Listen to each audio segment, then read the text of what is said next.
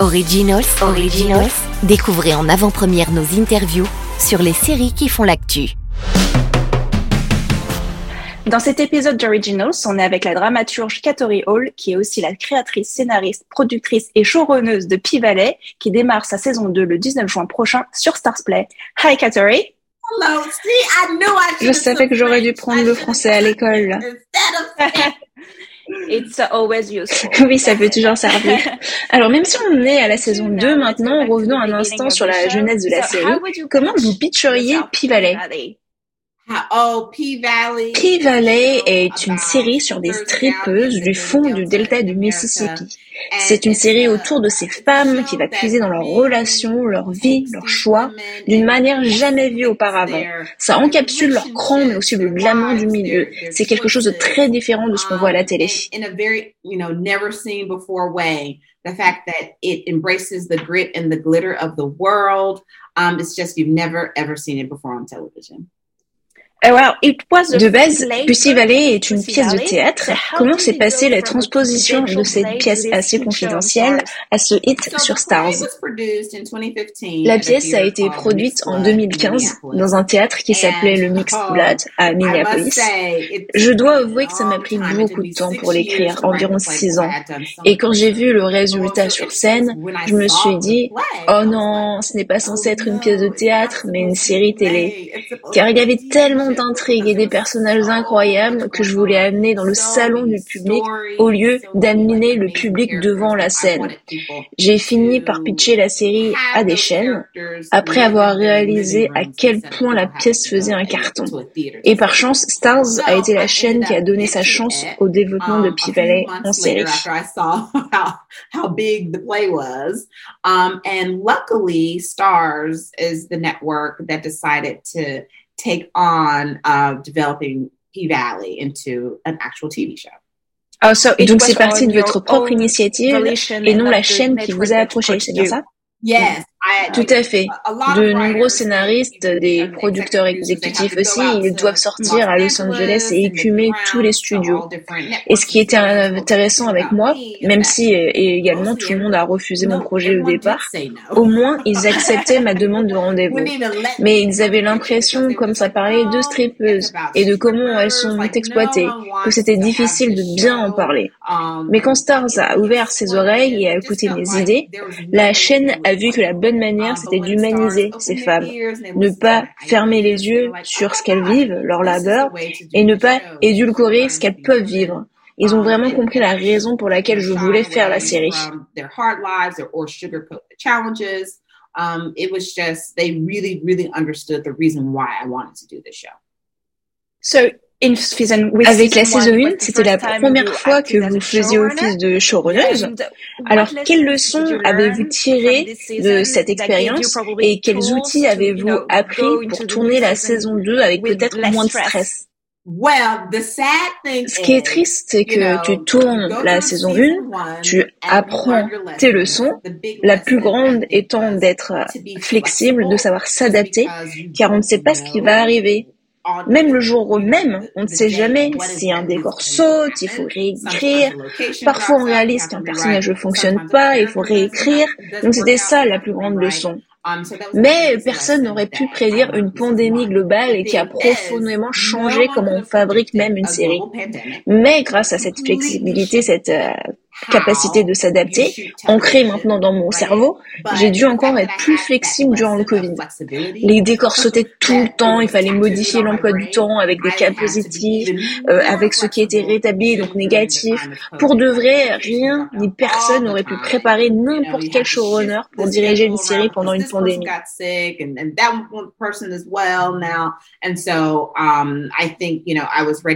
Real talk, nothing could have prepared any showrunner um, for you know running a show during a pandemic.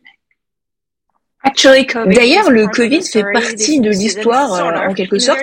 C'est très malin comment vous l'aviez intégré avec les conséquences sur la vie, mais euh, en particulier sur le monde de la nuit. Alors comment vous avez fait pour prendre en compte la pandémie par rapport à l'écriture de cette saison? So Le fait que je sois une artiste qui écrit pour le théâtre et la télé m'a aidé. Commençons par le théâtre. C'est une forme d'art qui est fondée sur le rassemblement. On doit être dans une même pièce pour accepter l'histoire, pour l'apprendre. Et avec une pandémie qui balaie le monde, en plus ou moins un jour d'ailleurs, c'est tout le monde doit rentrer chez soi. Je me rappelle du dernier jour que j'ai eu au théâtre, j'assistais à ma pièce et tout d'un coup, tout s'arrête, tout est annulé, tout le monde doit rentrer chez soi, le rideau est tombé. J'étais désemparée, presque traumatisée et je me demandais quand ça allait reprendre. De fait, c'est cette expérience au théâtre qui m'a permis d'accepter la pandémie comme intégrante de l'intrigue dans la série. Comme au théâtre, les clubs, tout le côté événementiel, les strip clubs, le monde de la nuit ont dû fermer du jour au lendemain. Au moins, le théâtre avait un moyen de survivre avec euh, son syndicat. C'est un business sur le rassemblement, mais aussi sur l'intime. Là, on nous disait de rester chez soi, séparés euh, trois mètres les uns des autres, donc je me suis mise à réfléchir comment une stripteaseuse pouvait survivre à ça. J'ai commencé à faire des recherches sur la réalité, comment les strip clubs faisaient face à la situation. Par exemple, ils ont vraiment fait des drives devant leur club avec des lap dance euh, à distance, distanciés. Ils ont dû innover et jouer sur le spectacle. J'ai vraiment été inspirée par comment ces femmes, en plein milieu d'une pandémie, où tu dois garder une distanciation sociale et un masque, comment elles ont gagné de l'argent quand même. Par exemple, elles ont été plus en ligne avec des OnlyFans. Il y a tellement d'histoires de danseuses qui se font, qui se sont fait des centaines de milliers de dollars en ligne pour des rappeurs ou des gens qui ne pouvaient pas aller au strip club, qui voulaient quand même les voir danser. Donc on a vraiment tenté de montrer tout ça et euh, ça s'est emmêlé, intriqué dans cette saison 2. in the midst of a global pandemic where you had to be six feet apart and had to wear masks, they still made their money.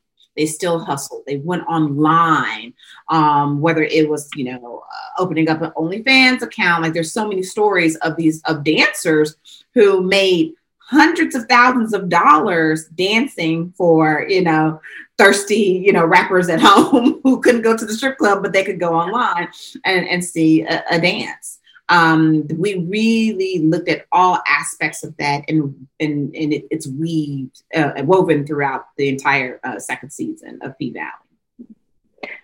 En parlant de théâtre, vos œuvres précédentes sont majoritairement destinées pour la scène et le théâtre est vu comme un médium sérieux comparé à comment la télévision est perçue.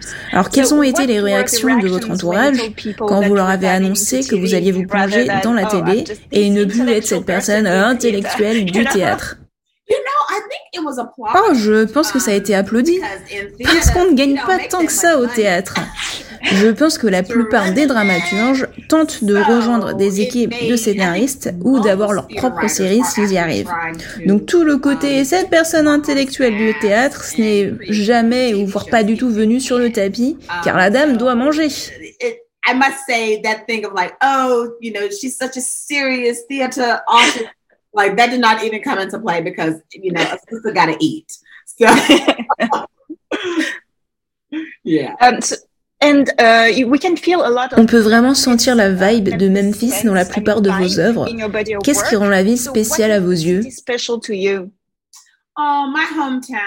Ma ville d'origine est une ville avec des acharnés, des battants. Cette esthétique de cran et de glamour, je l'ai été en étant une Memphisienne. La ville a eu des difficultés. Dr. King a été assassiné en 1968. Et depuis, il y a cette route ardue, ce chemin difficile qu'on a dû prendre par rapport à la réconciliation raciale, par rapport à la croissance économique. Et malgré tous ces défis et ces fardeaux qui pèsent sur les épaules des Memphisiens, on a réussi à trouver des moyens de créer de la musique incroyable, des barbecues incroyables.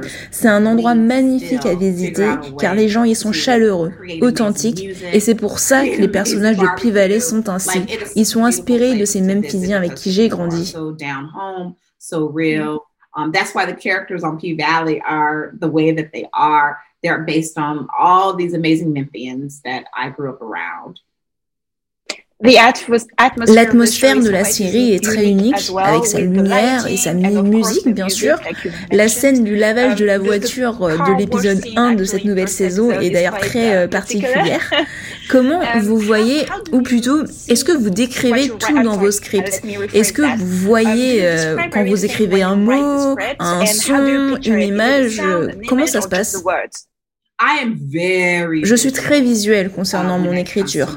Beaucoup de gens disent que mes indications scéniques ou d'action um, sont aussi importantes, si ce n'est plus, que mes dialogues.